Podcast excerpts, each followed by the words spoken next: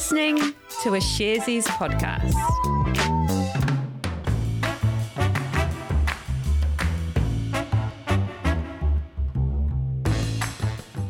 Tēnā koutou katoa. It's Thursday, the 22nd of July, and you're listening to Recap. Today, some of the big players in the local energy sector have a big plan for Southland. Tesla links up with Australian company BHP. And we've got the latest earnings results from Johnson & Johnson. Nice stuff. Welcome to Recap. I'm Jose Barbosa. I am a content producer here at Sharesies. And I'm Alice Roundtree. I'm a financial analyst also here at Sharesies. We're here to recap some of the events shaping the share markets today so that you can be a more informed investor in around about 10 minutes.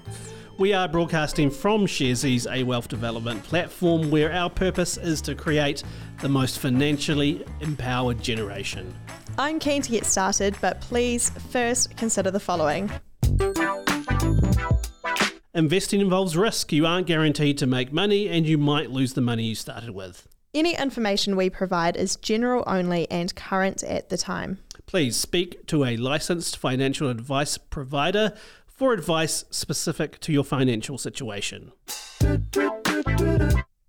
Cool, thanks for that, Jose. So, what's our first story?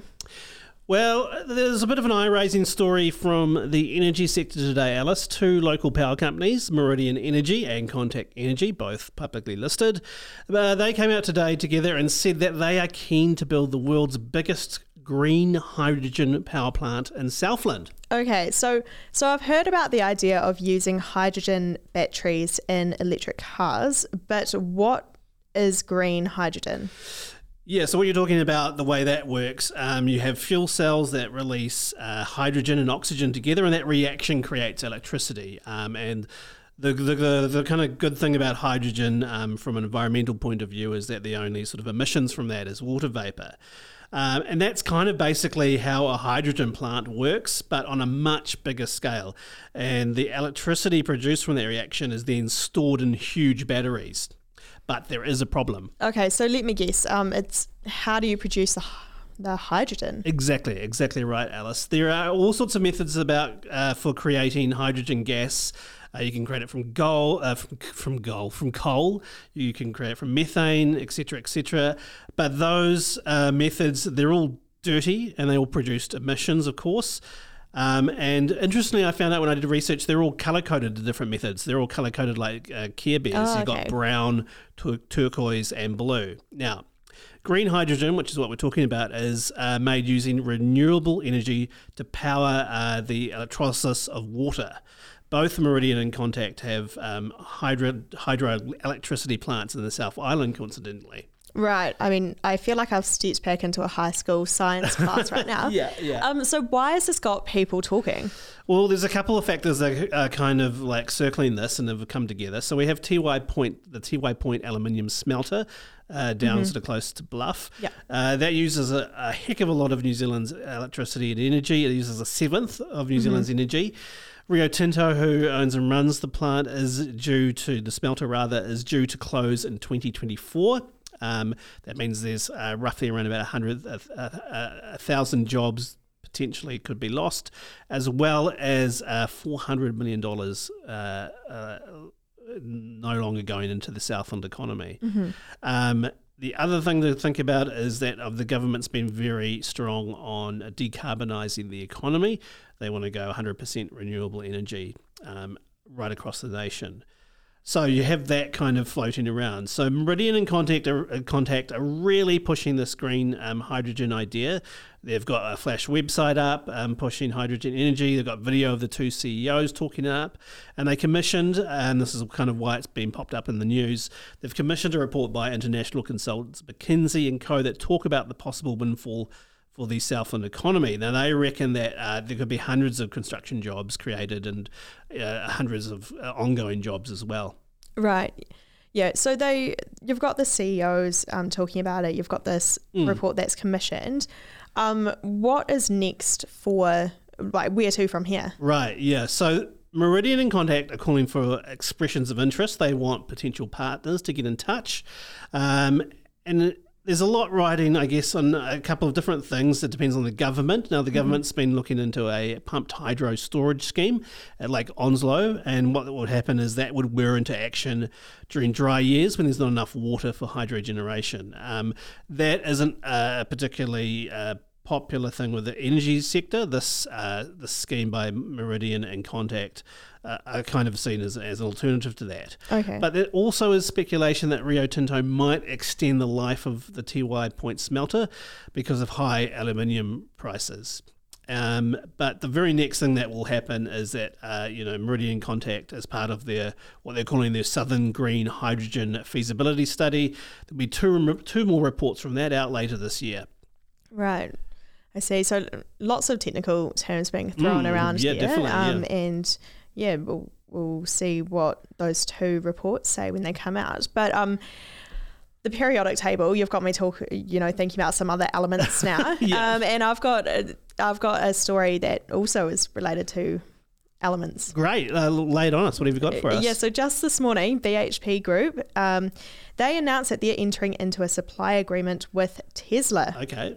So BHP is one of Australia's biggest mining companies. Um, it's listed on the ASX. It's actually one of the largest listed companies um, by market value. And so they produce various commodities um, like iron, copper, uranium, and nickel. And that's the one that today's announcement is about. Right, and we all know about Tesla, of course. That's the electric car manufacturer, headed up by the one and only Elon Musk, who just I don't know, just seems to play with Bitcoin a lot and Do- Dogecoin. Mm-hmm.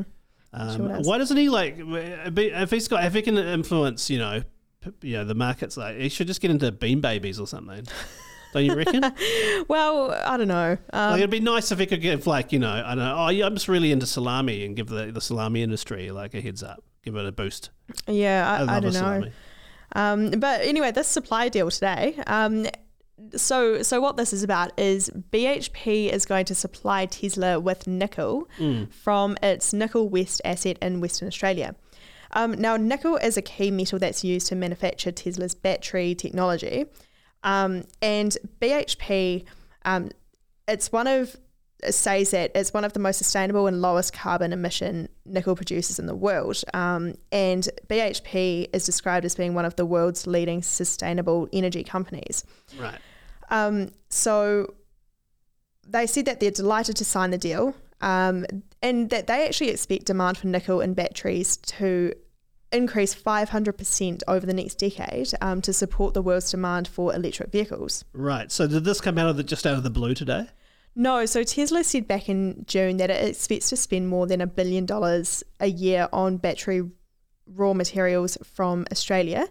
Um, given Australia's reliable mining industry and responsible production practices, um, there's also been a bit of a shift of Western car makers diversifying their supply chains um, to lessen their dependence on China. Oh, that's really interesting. But was that everything in the announcement today? No, so on top of the supply agreement, BHP and Tesla said that they will work together on ways to make the battery su- supply chain more sustainable and to lower carbon emissions. So, this will include um, focusing on the end to end raw material traceability, and they're actually going to use blockchain for this. Mm. Oh, good old blockchain. And another thing they're going to do is um, promote the importance of sustainability in the resources sector. So a beautiful, beautiful new relationship blossoming there between two big companies. What Mm-hmm. else was in the news today, Alice? Yeah, so so earnings season in the US. It's yeah, It's one of my favorite things to talk about at the moment, as you'll know. on, man. Yeah, it keep they keep coming. They keep coming. So um, yesterday we talked about Netflix's latest results, We did, and yep. then um, when markets were open overnight in the US, um, overnight New Zealand time that is. yeah. Um, we got some more reports. So one from Coca Cola, and then another, um, which is the company I want to talk about today, which is Johnson and Johnson. So Johnson and Johnson, they're like uh, the skincare company, right? Um, so they do run a brand of Johnson and Johnson skincare products, which we see on the shelves in supermarkets in New Zealand. But there's a lot more to the company than that. Um, so they are a large company. They're listed on the New York Stock Exchange, and they oper- operate across three segments: so consumer products, pharmaceuticals, and medical devices. Um, so their main focus is on products related to human health and well-being. Now, we, you may know some of the other brands um, like Neutrogena, Aveeno, Clean and Clear, even Listerine. That's one of their brands. I, I did not know that Listerine was a Johnson and Johnson's thing. now you know. But um, one of the big things that they've been in the news for this year um, is their single shot COVID 19 vaccine. Absolutely. So, what were the results today? Well, they reported 20, uh, sorry, revenue of 22.3 billion, um, which was above what analysts were expecting and um, up 27% from last year. Now, of that, the majority, around $12.6 billion, um, is from their pharmaceuticals business. And then um, their medical device unit, that was around about 6.9 billion in revenue. And then that consumer products division, that made up the rest, so about 3.7 billion. Cool. Uh, But I want to know the bottom line. How were the earring, uh, the earrings? How were Earrings. their earnings? I'm sure their earrings were fantastic and tasteful, but I want to know about their earnings. Earnings, um, $6.3 billion. So that's up 73% from last year. Cool. But how much was that was driven by their um, COVID 19 vaccine? So they said that global sales of the vaccine in the quarter were um, 164 million. Mm. Now, um, Johnson Johnson said that it expects to sell 2.5 billion dollars worth of its COVID 19 vaccine this year. So we're halfway through the year. Um, got quarter three and quarter four to go now.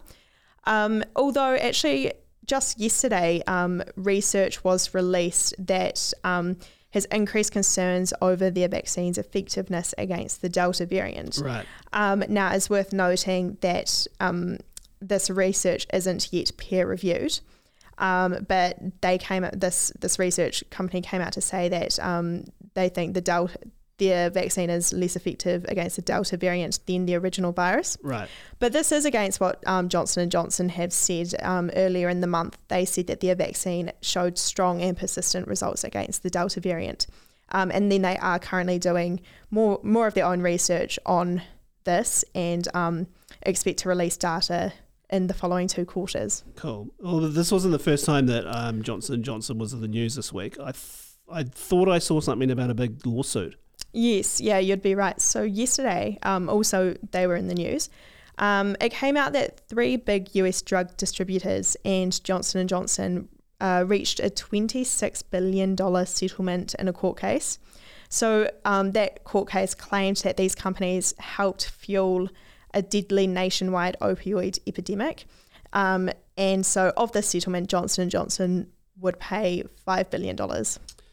Right. Thank you very much, Alice. Appreciate that. I forgot to ask at the start. Um, we were talking about Neopets last yesterday. Yeah, we did. You told me to go away and get a neo, Neopet. I, oh, did I? Did I order you to get a Neopet? you did. Yeah, I think it's on the record. it was. Um, a, it was a friendly suggestion. Yeah, I so I did actually go and check out the Neopet website. Oh, you so did? they they Great. have like online accounts with games, which was you know a key part of my childhood. Yeah. And and the website still looks the same.